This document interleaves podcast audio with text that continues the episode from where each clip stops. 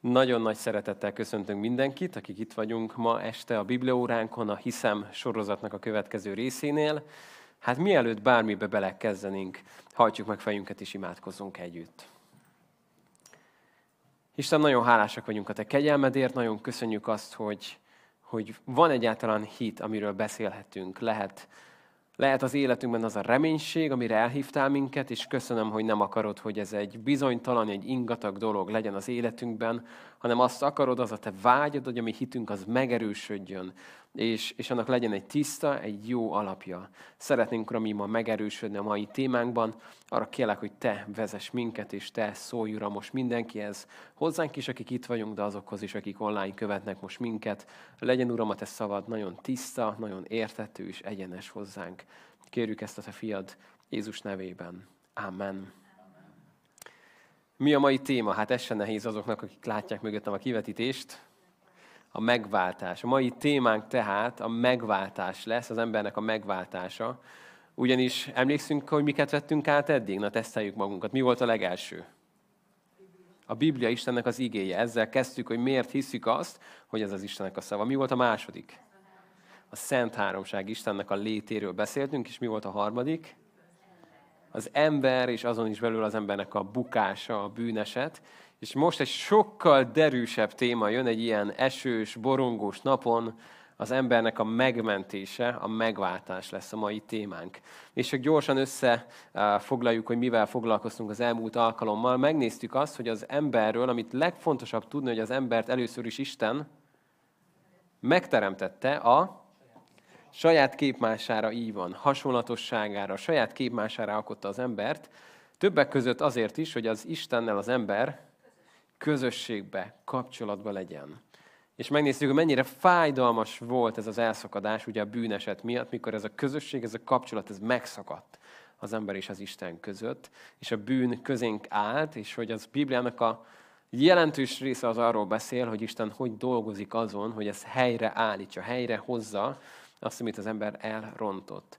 És megnéztük azt, hogy milyen nagy felelősséget bízott az Isten az emberre, mennyire megkülönböztette minden más teremtménytől, ami csak létezik itt a Földön, vagy az egész galaxisunkban, azért, mert képesek vagyunk az Istennel közösségbe lenni. Sőt, nem csak, hogy képesek vagyunk rá, hanem van bennünk egy vágy, hogy ezt akarjuk, hogy érezzük, hogy erre hív minket az Isten, hogy vele közösségbe legyünk. És megnéztük tehát, hogy ezt az ember elrontotta, mert hogy kaptunk szabad akaratot arra, hogy el is ronthatjuk. Megnéztük az elmúlt alkalommal, hogy mennyire fontos ez a szabad akarat, mert ha nem lenne, akkor mi lenne az ember, miben maradtunk? Egy robot, egy báb, egy, egy beprogramozott, döntés képtelen lény lenne, és mivel a döntése is be lenne programozva, ezért a döntése nem sokat jelentene, hiszen be van programozva. De a szabadságunkból kiindulva nagyon értékes az, amikor dönthetünk, mert nem, nincs ránk kényszerítve az a döntés, amit meghozunk ilyen esetben. És ez fontos látni, hogy mondjuk amikor nem csak az ember szabad akaratánál gondolkodva erről, hanem mondjuk csak gondoljunk bele abba, hogyha az angyalok, akik látják fedetlenül az Istennek a dicsőségét, és imádják az Istent, ők igazából az Istennek a jelenlétében szinte más már nem is nagyon tudnának csinálni. De amikor te benne vagy egy nagyon nehéz élethelyzetben, és elborítanak a viharok, és szinte nem is látod az Istent magad előtt. Még azt is megkérdőjelezed, hogy van egyáltalán, törődik-e veled. És mégis úgy döntesz, hogy te imádod az Istent, és dicsőséget adsz neki, biztos vagyok benne, hogy ez nagyon sokat jelent az atyának. Hogy egy ilyen élethelyzetben, amikor dönthetnél úgy, hogy nem ezt teszed, hogy nem dicsőíted az Isten, nem ránézel, hanem hátat fordítasz neki, de te mégis hittel ránézel, ezért ez nagyon sokat jelent. Na de most akkor a mai témánkhoz fordulunk egy kicsit, ami a megváltásnak a témája. Hogyha egy nevet kell említsünk a mai témánkhoz, mi lenne az? Jézus. Igen, ez megszoktuk a vasárnap iskolában, ez jó válasz szokott lenni, Jézus, nem? És akkor ez tudjuk, hogy mindenki boldog lesz, de itt tényleg ez a név az, ami mindent elmond az embernek a megváltásáról, hogy ez Jézus. Felolvasok egy néhány mondatot arról, amit hiszünk, ahogy megfogalmazták a hitvallásunkban ezt, úgy szól a negyedik fejezetnek az eleje, hogy hisszük, hogy a bűn uralma alatt élő ember megváltása kegyelemből, Jézus Krisztusnak, Isten egyszülött fiának közbenjáró áldozata által történt. Ő az isteni törvény követelményeit önként és engedelmesen betöltve kereszthalálával teljes engesztelés szerzett bűneinkért, harmadnapon föltámadott megigazulásunkért, aztán fölment a mennybe és az Atya jobbján, mint egyetlen közben járó Isten és ember között. Esedezik érettünk. Az a nagyon jó, hogy igazából most itt igeverseket olvastam fel, sorrendbe rakva. Ez a hitünk, hogy a megváltás az az Istennek a műve, ő indította el, ő vitte végbe. És ez hihetetlenül fontos lesz. De mielőtt eljutnánk ide, nézzük meg először, hogy miért annyira fontos a megváltásnak a lénye, és miért ennyire fontos, hogy megértsük ezt tisztán. Ahhoz, hogy ezt jól megértsük, egy kicsit az Ószövetségbe fogunk egy kicsit barangolni, és nézzük meg, hogy hogyan működött az Ószövetségi rendszer. Mi történt akkor, hogy valaki az Ószövetségbe védkezett, és mégis Isten előtt meg akart tisztulni? Hogy nézett ki? Áldozatot kellett bemutatnia. Ugye? Na most megnézzük, hogy ez hogy nézett ki. Csaba, vállalod, hogy te leszel a bűnös ember? Áldozatot nem kérek most, jó? Tehát az most ide, gyere fel, kérlek. Tehát akkor most nézzük meg azt, hogy jelen esetben Csaba, tegyük fel, hogy egy zsidó ember az Ószövetség idejéből, én meg akkor magamra vállalom a papnak a szerepét most önzetlenül. Én, én vagyok az, aki várlak téged, te megérkezel, és te elmondod nekem, hogy azért vagy itt, mert tehát védkezett, úgyhogy szeretne egy áldozatot, vétek áldozatot bemutatni. Ha így érkezett volna magában, akkor mit mondanék én? Hol az áldozat? Hol az áldozat? Menjél vissza, hoz egy áldozatot, mert ez így nincs rendjén. Nem kell választál, pedig igen, lehetne. Úgyhogy ez esetben most visszahívlak, most tegyük fel, hogy hozott magával egy áldozatot is, jó? Mit fog ilyenkor a pap először csinálni, amikor megjön az áldozat is? Megvizsgálja kit? Az áldozatot. Szóval innentől kezdve én nem foglalkozok az emberrel, hanem oda megyek, és megnézem mondjuk a bárányt. Megnézem, hogy van-e neki négy darab lába, kettő darab szeme, füle, egy szája, stb. Tehát megnézem az állatot, hogy rendben van-e, mert hogy ott lehet benne az a kísértés, hogyha már van egy állat a nyájban, ami már félig döglött, nem? Még talán el tudom vinni valahogy a templomban, mert úgy is, ott úgy is megölik, nem? De miért volt fontos az, hogy ő az egyik legjobbat hozza? Mert ez az áldozat. Milyennek kell lenni az áldozatnak? Tökéletesnek. Megvizsgálom az áldozatot, tökéletesnek találom, akkor mi fog történni? Csaba fogja, a kezét rárakja mondjuk itt a báránynak a fejére, nem tudom, valahol itt van a feje, tegyük fel, megvallja a bűnét, és eközben jön a pap, és elvágja a báránynak a, a torkát, és végig kell nézni ugye, hogy az ő vére kifolyik. Az áldozatnak, ami igazából ártatlan volt. Köszönjük szépen, nagyon jó volt a bemutatás. Miért hoztam ezt az egyszerű példát? Azért, mert ez egy zsidó ember számára teljesen természetes volt. Ahogy végignézi azt, hogy egy áldozat, ami neki uh, végső soron egy ártatlan állata volt, akinek semmi köze nem volt az én bűnömhöz. Oda viszem, és ő fog meghalni az én védkemért és végignézem azt, ahogyan mondjuk viszem fel útközben, ez nem egy öt perces séta volt mondjuk, viszem, és tudom, hogy azért viszem, hogy levágjam. És hogy az Isten színe előtt ez legyen az áldozat értem. És tegyük csak hozzá azt, hogy azért itt nem ilyen óriási agrárgazdaságok voltak, tehát egy átlagos zsidó férfinak azért nem volt több száz báránya, hanem mondjuk, ha volt neki öt darab, tíz darab, azért az, egy, az megérezte, nem, hogyha azok közül a legszebbet ki kellett választani, hogy felvigye áldozatnak. És rengetegféle típusú áldozat volt, most ezekben nem megyünk mindbe bele, csak hogy érezzünk rá ennek az ízére, hogy az áldozati rendszer az egy nagyon gyakorlati és, és érezhető rendszer volt. Az ember találkozott ezzel, és ha megnézzünk a Szent Sátornak a felépítését, egyszer csütörtökönt azt is végignéztük, hogy miken ment keresztül az ember onnantól kezdve, hogy belépett a kapun milyen, milyen részek, oltárok, sav, medence, mik voltak azok, hogy az ember oda kerüljön. És miért fontos ez? Mert az ember találkozik a halállal, amikor az áldozatra kerül sor. Én valamennyire még vidéken nőttem fel, de nem az az ember típus vagyok, aki oda megyek egy bárányhoz, vagy egy kakashoz, és gyorsan elvágom, és akkor én ott gyorsan kibelezem, meg a dolgokat. Vannak ezek a karakterek. Annyi mentségem van, hadd meséljek el egy történetet. Anyukám kiküldte édesapámat, hogy hát hogy tegye a dolgát is. A egyik tyúkot, amit már kinézett, az készítse elő, ölje meg nyilván, és utána pedig anyukám már tudjon majd vele dolgozni. És telt az idő, fél óra, óra, és még sehol a tyúk. Hát meddig, meddig kopasztja ez, hogy mit csinál ez. És anyukám mesél, hogy kiment megnézni, hogy mi tart ennyi ideig, és annyit lát, hogy apukám ölében a kis tyúk, és simogatja, és mondja neki, én nem akarlak téged megölni, te drága, én nem akarlak bántani. Anyukám oda ment, na add ide, aztán ő már intézte tovább a dolgokat. De bennünk van ez, nem? Tehát, hogy, hogy nem szeretünk találkozni a halállal. Valahogy még ha csak egy állatról is van szó. Mert az egy, az egy rémisztő dolog. És minden egyes alkalommal az áldozatnál ezt át kellett élnie a zsidó népnek, hogy meghal helyettem, az én védkem miatt. De azt is mondja a zsidókhoz írt levél, hogy ezek az áldozatok nem tudták, mit nem tudtak csinálni, mivel a lelki ismeretet hiánytalanul helyreállítani. Nem tudták egyszer s mindenkor ezt megoldani egy rövid időre, egy rövid pillanatra, de nem tudták megtisztítani az embert. Ez egy előkép volt, ők még nem látták, hogy mire. Mi már tudjuk ugye az előképet. Tehát az Isten ebbe gondolkodott, hogy szeretné bemutatni ezt, és az Ószövetségben leszögezte azt, hogy a törvény szerint majdnem mindent vérrel tisztítanak meg, és vér kiontása nélkül nincs bűnbocsánat. Tehát vér kiontása nélkül nincs bűnbocsánat. Tehát, hogyha valaki vétkezik, akkor az mibe fog kerülni? Vérbe. Ez, ez az alapszabály, ez a törvény. Ez, ezek azok az alappillérek, amin nyugszik a bolygó. Hogyha valaki vétkezik, akkor azért vérnek kell folynia. Van következménye a bűneinknek. Na és amikor az ember elbukott, akkor egyszerű a Biblia mondja, hogy a bűnnek a zsoldja a következménye a, a halál. És itt ért volna véget ugye a harmadik fejezetünk, hogy az ember elbukott. És ez van, hogy halálra vagyunk ítélve, a bűnnek következménye van, meg kell fizessük. De folytatódik a római levél, és azt mondja, hogy az Isten kegyelme ajándéka pedig az örök élet Krisztus Jézusban, a mi Urunkban. És ez az, amit egy zsidó ember sokkal jobban megértetett, mint talán mi először.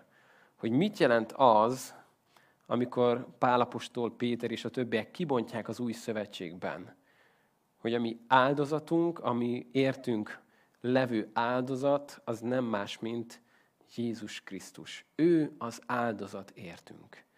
És ezt nagyon-nagyon meg kellett nekik érteniük.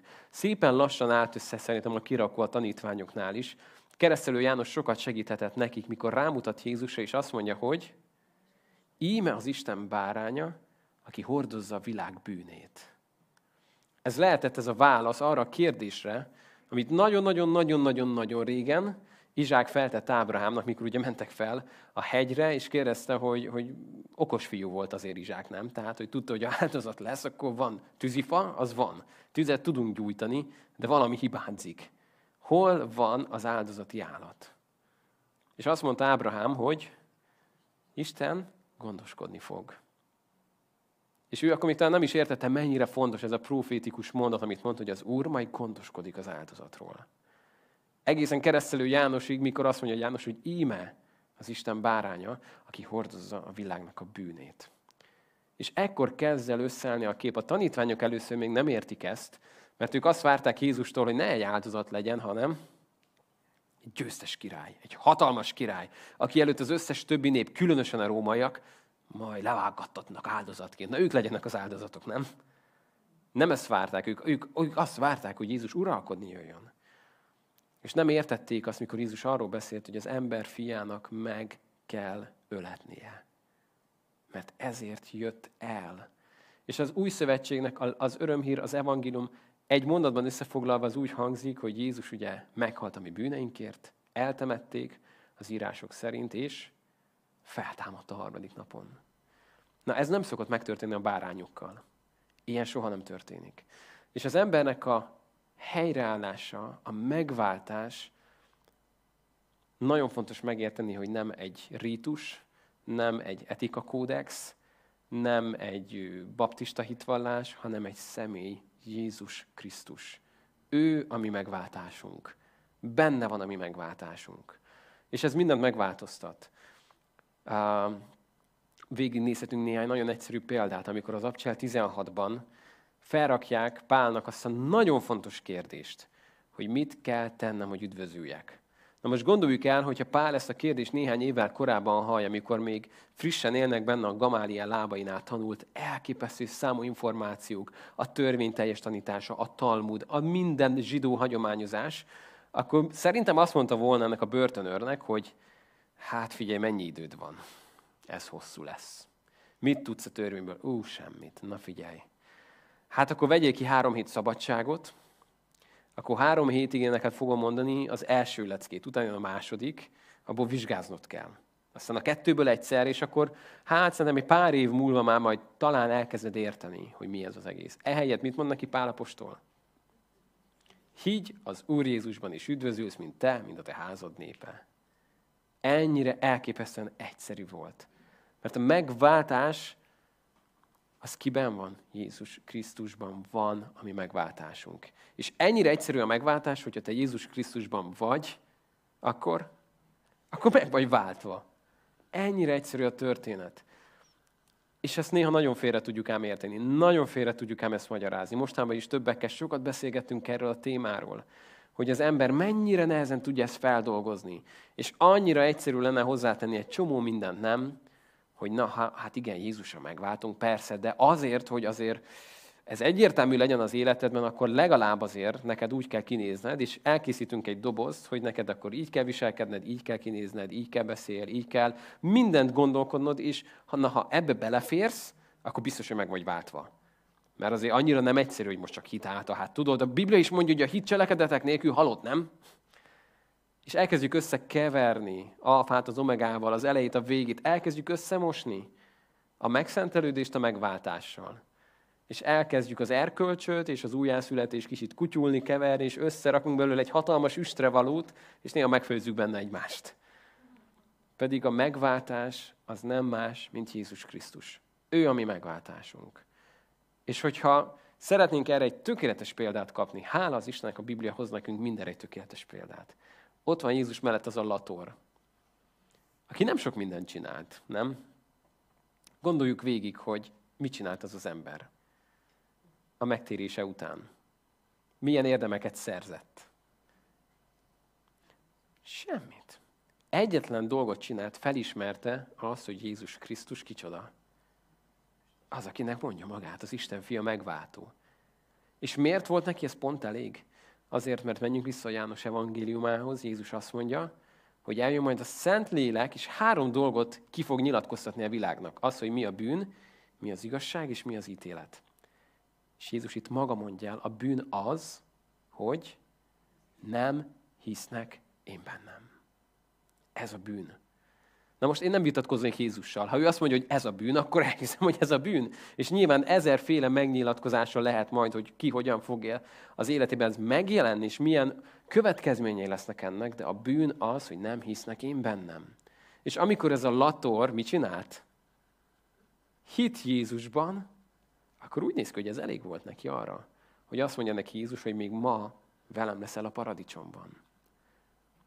És ez az, amit újra és újra hallania kell Isten népének. Hogy a megváltás az kegyelem, az ajándék, és a megváltás nem más, mint Jézus Krisztus. És hadd olvassam még tovább, van még egy rövid mondatunk ezután, ami így szól. A hit egyrészt, ja nem, bocsánat, ez már az ötödik részünk. Hisszük, hogy Isten öröktől fogva elvégzett kegyelmi döntése szerint minden bűnösnek személyválogatás nélkül fölkínálja a Jézus Krisztus által szerzett megváltást az ember saját maga dönthet, hogy elfogadja, vagy elutasítja ezt a föl, fölajánlott kegyelmet. De ez még mindig kegyelem, amit el lehet fogadni, és el lehet utasítani. És a, hogyha nem fogadom el Istennek a bocsánatát, azt mondta erre valaki is, ezt is nemrég beszéltük valakivel, hogy a megbocsátásnak az elutasítása megbocsátatatlan.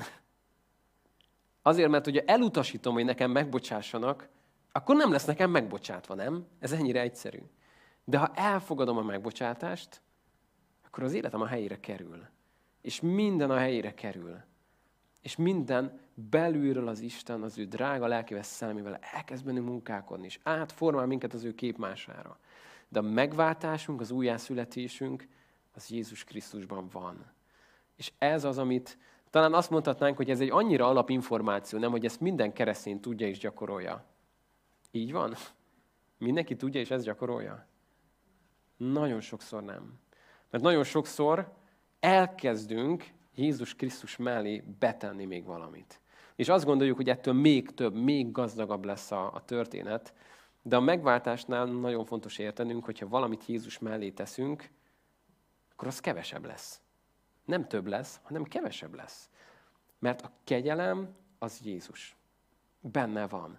És csak nézzünk egy-két bibliai példát erre. Amikor valaki valamit akar tenni Jézus elvégzett műve mellé. Jut eszünkbe példa?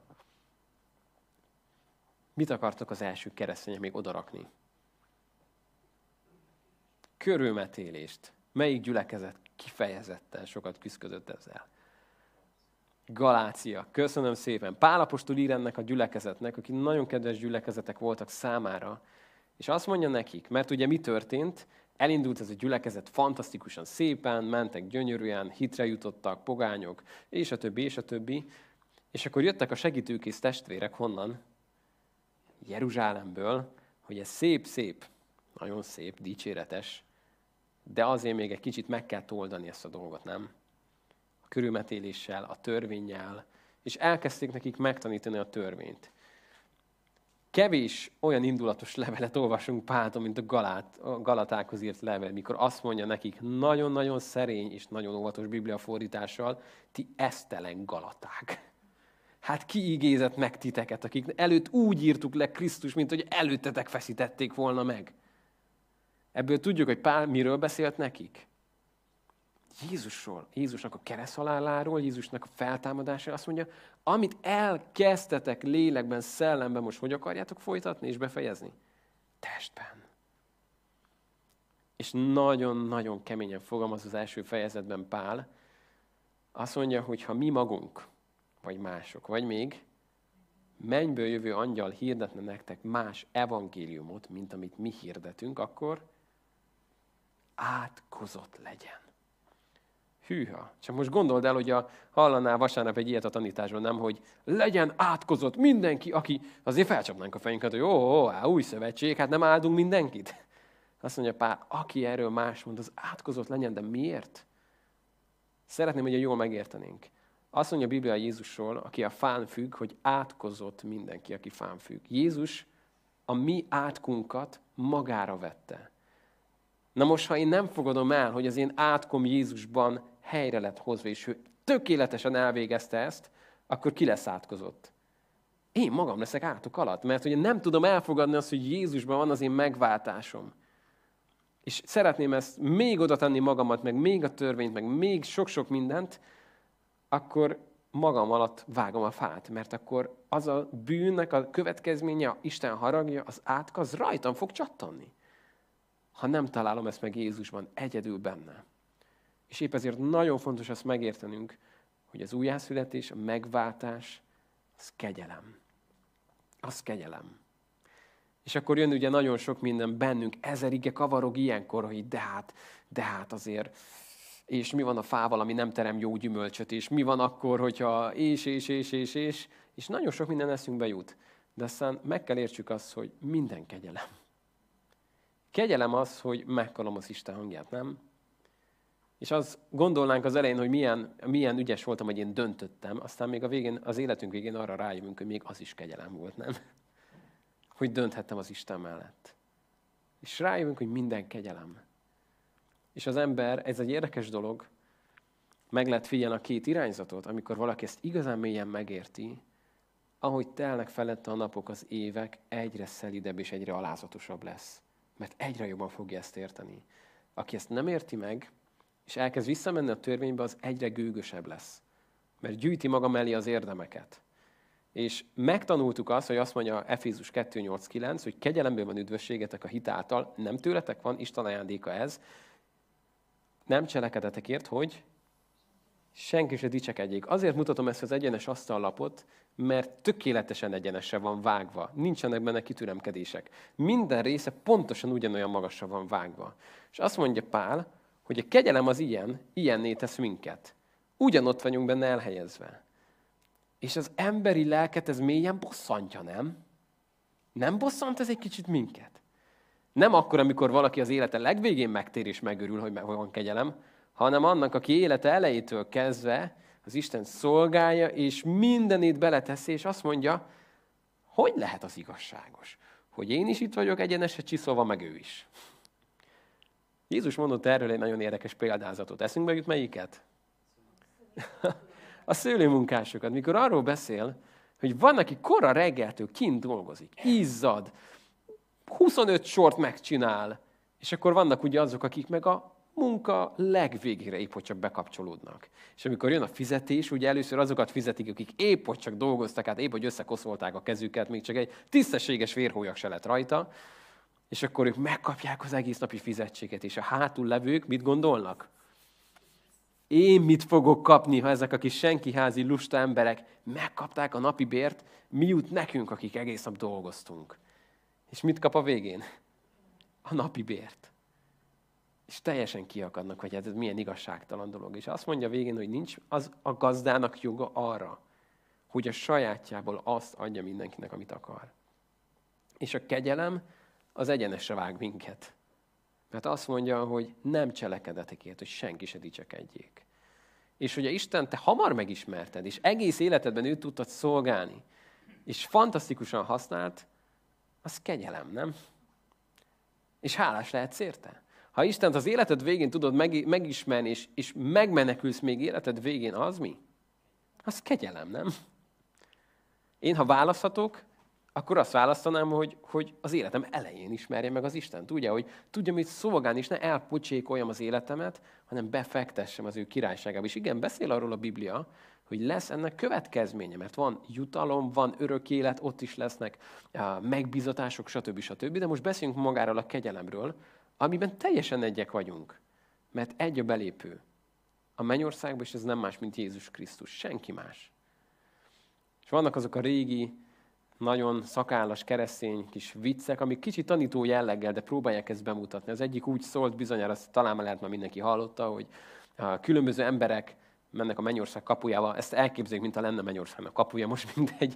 Valószínűleg nem is Szent Péter van ott, teljesen mindegy, vonatkoztassunk el, és um, valaki kinyitja a mennyországnak a kapuját a viccben, és kérdezi azt, hogy uh, mit szeretnél? Szeretnél bejönni?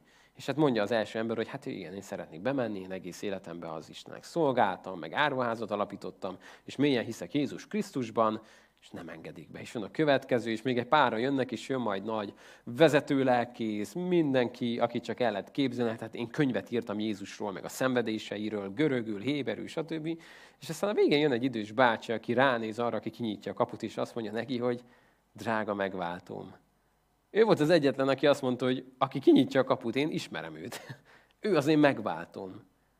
És ez egy nagyon fontos dolog, nyilván csak egy vicc, nagyon kevés valóságtartalommal, de a lényege az az, hogy amért te és én a mennybe kerülhetünk, az nem az, hogy mennyit szolgáltál a gyülekezetbe, hányszor olvastad el a Bibliádat, mennyire feleltél meg saját vagy magad, vagy mások eme elvárásainak, hanem miért kerülhetünk mi Mennyországba? Azért, amit Jézus Krisztus tett érted és értem. Semmi másért.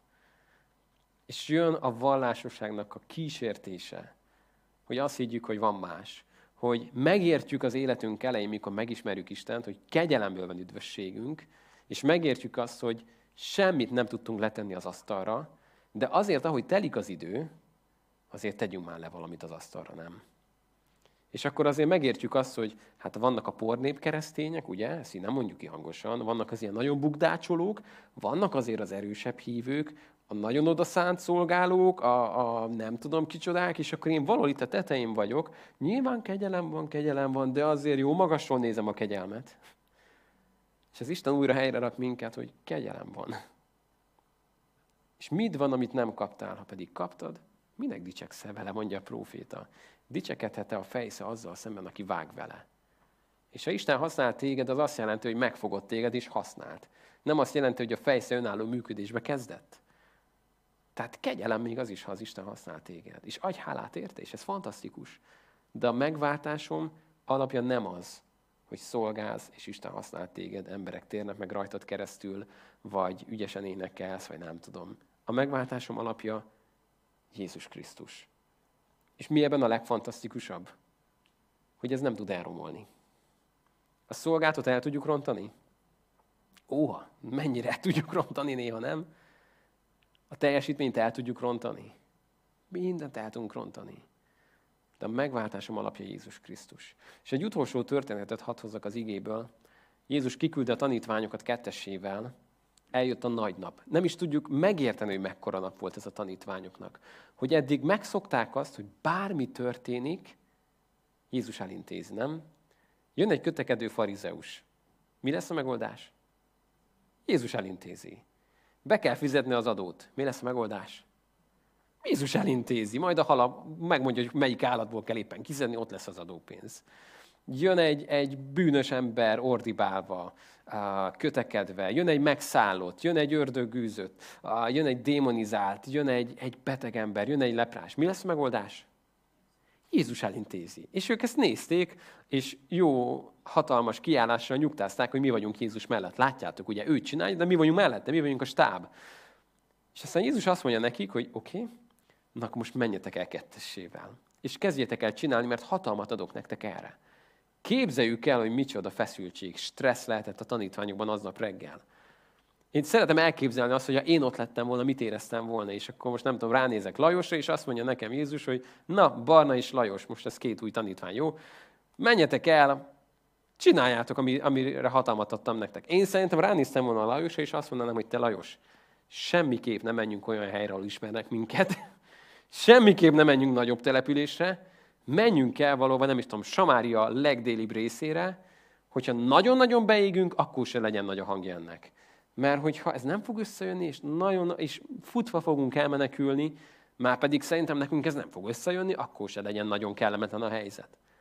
És azt olvasjuk, hogy a tanítványok kimennek, és mi történik? Működik nekik. Működik nekik. És úgy jönnek vissza Jézushoz, talán még ők maguk sem akarták ezt elhinni, hogy Jézus, nem hiszed el. Még a lelkek is engedtek nekünk. Szerintem az elsőt nagyon félve mondták ki, és azt vették észre, hogy ez működik. Működtek azok, amikre meghívtál minket. És legyünk őszinték, a tanítványok, a bibliai történetek az evangéliumokban rengeteg mindent rontottak el. Jézus nagyon sokszor fogta a fejét miattuk. Végre most az egyszer valamit, valamit nagyon jól csináltak, nem? És azt vártuk volna el, hogy Jézus nagyon megörül nekik, és egekig magasztalja őket, hogy na végre fiúk, látom, hogy nem mondok le rólatok, van ennek értelme, fog ez még menni. Ehelyett mit mond nekik Jézus? Ne annak örüljetek, hogy... És először, amikor olvastam, az volt bennem, hogy Jézus, hát miért, miért hűtöd le szegényeket? Hát végre valami, végre valami jól sikerül a tanítványoknak, és akkor egy nagy lavor hideg vízzel leönti őket. De Jézus egy nagyon fontos dolgot akart nekik megtanítani. Azt mondta nekik, ne annak örüljetek, hogy most épp a lelkek engednek nektek, meg hogy ez meg az történik, és milyen szép minden, és jó az élet, hanem annak örüljetek, hogy a ti nevetek be van írva mennyeknek országában. Azt mondta Jézus, hogy valaminek örülnötök kell, igen, de az ne az éppeni cselekedeted és a sikered legyen, hanem az identitásod, az, hogy az én nevem be van írva mennyeknek országába, az élet könyvébe. És miért? Azért, mert a szolgálatunk az időnként nagyon jól megy, időnként meg, időnként meg nem megy jól. És hogyha a szolgálatunkhoz kötjük azt, hogy ki vagyok én, akkor egyszer Istennek az egyik legnagyobb szentjének érzem magam, máskor pedig hát lemegyek oda legalúra is, és egy senki leszek, akit az Isten biztos nem szeret. De ugye nem a szolgálatokhoz, nem a sikerekhez, nem a kudarcokhoz, nem a hullámvasúthoz kötöm az életemet, hanem azt mondom, hogy annak örülök, hogy az én nevem, az be van írva az életnek könyvébe. Akkor ez egy olyan alapot ad az életemnek, hogy igen, lesz, hogy jól sikerül valami, lesz, hogy rosszul sikerül valami. De ez nem változtat azon a tényen, hogy a nevem be van írva az életnek könyvébe. És ezért tudta János élete végén azt mondani magáról, hogy én vagyok az a tanítvány, akit, akit Jézus szeret. És itt fogunk megállni és hálát adni ezért, de szeretném, hogy még megértenénk, hogy János, akinek nagyon sok ilyen fenti pontja volt, nagyon sokat időzött itt fent, hatalmas dolgokat élt át Istennel. És mégsem úgy hivatkozik az élete végén magára, hogy én vagyok János. Aki megírta János evangéliumát. Bizony. Majdnem minden hívőnek az lesz a kedvenc evangélium a 21. században. Nem azt mondta, hogy én vagyok János, tudjátok, aki még a megdicsülés hegyén is ott volt. Mert hogy úgy akarta Jézus, hogy én legyek ott többek között. Én voltam benne a három legközelebbi tanítványban, és hogyha valakit szabad kiemelni, hát akkor tessék engem, aki legközelebb volt a Jézushoz. Annyi mindent mondhatott volna magáról, mert annyi magaslat volt az életébe. De mégis azt mondta, hogy én vagyok az a tanítvány, akit Jézus szeret. Mert ez soha nem fog megváltozni. Soha nem fog megváltozni az, hogy az a tanítványok, akit Jézus szeret. Az ő szeretete a sziklaszilárd. És ezért tudja mondani Pál azt a Róma 8 a végén, hogy teljesen meg van arról győződve, hogy sem halál, sem élet, sem angyalok, sem fejedelemségek, sem jelenvalók, sem eljövendők, sem magasság, sem mélység, semmiféle más teremtmény nem választhat el minket az Istennek szeretetétől, amely megjelent a mi Urunkban, Jézus Krisztusban. Tehát mi a helyes válasz a megváltásunkra? Jézus. Ez az egy szó, ez az egy név, akiben van a mi megváltásunk és a mi bűneinknek a bocsánata. És fogunk tovább menni a hitvallásunkban, hogy akkor a következő rész pont a hit. Hogy mi lesz a hitnek a következménye, mi lesz a hitnek a gyümölcse az életünkben, mit fog ez eredményezni, hogyha ez szikla szilárdan megvan az életünkben. Igen, ennek nagyon sok gyümölcse lesz. De ahhoz, hogy gyümölcs legyen, ahhoz kell egy szikla szilárd alap, kell egy fa, ami életet ad. És itt állunk most meg. Szeretném most ezért hálát adni, azért, hogy beszélhetünk erről, hogy van kegyelem, hogy van megváltás, és hogy ez az Istennek a műve. A csodálatos, legszebb műve az, hogy az embert megváltotta. Akkor, amikor elveszettek voltunk, elesettek voltunk, az Isten jött, és mindent helyreállított. Adjunk most ezért hálát. Isten, áldunk téged azért, mert, mert ez a megváltás. Áldunk téged azért, mert te egyetlen áldozattal örökre tökéletesítetted a megszentelteket. Áldunk téged azért, mert nem tudjuk megérteni és felfogni ennek a mélységét és magasságát. Mégis meg tudja menteni az életünket, amikor a hitünket ebbe bele engedjük gyökerezni. Kérlek, Atyám, hogy erősíts meg minket ebben, hogy életünk végéig ez legyen az, amire épül az életünk, hogy Te vagy az, aki megváltottál minket. Te vagy az, aki a nevünkön szólítottál. Te vagy az, aki lebontottad a bűnöknek a falát. Te vagy az Uram az, aki mindent helyreállítottál. Köszönöm, hogy a kereszten elmondtad, hogy minden elvégeztetett. Köszönöm, hogy befejezted a megváltásunkat, és nem kell hozzá tennünk semmit. Nem kell kipótoljuk, hanem egyszerűen csak el kell fogadjuk hittel. Köszönjük ezt, Atyám, és kérlek segíts minket abban, hogy tudjuk ezt úgy továbbadni. Minden sérüléstől mentesen, minden minden hozzáadott emberitől mentesen tudjuk ezt átadni és elmondani másoknak is, hogy milyen hatalmas ez a szeretet, amely megjelent Jézus Krisztusban. Köszönjük, hogy Te voltál az áldozat, köszönjük azt, hogy helyrehoztál mindent, és nem tudjuk jóvá tenni, nem tudjuk kiérdemelni, csak szeretnénk ezért nagyon szeretni Téged, és az életünket neked adni. Legyen dicsőség ezért neked. Amen. Hát itt ért véget a negyedik részünk. És a következő részt talán már említettem egyszer, az pedig nem más, mint a hit. Megnézzük, hogy mit jelent a hit az ember életében. Hát hisszük azt, hogy egy hét múlva erre lehetőségünk lesz, ez a hitünk, és reméljük, hogy ez nem fog minket megcsalni, úgyhogy egy hét múlva itt fogjuk folytatni. Most elbúcsúzunk azoktól, akik online követtetek minket.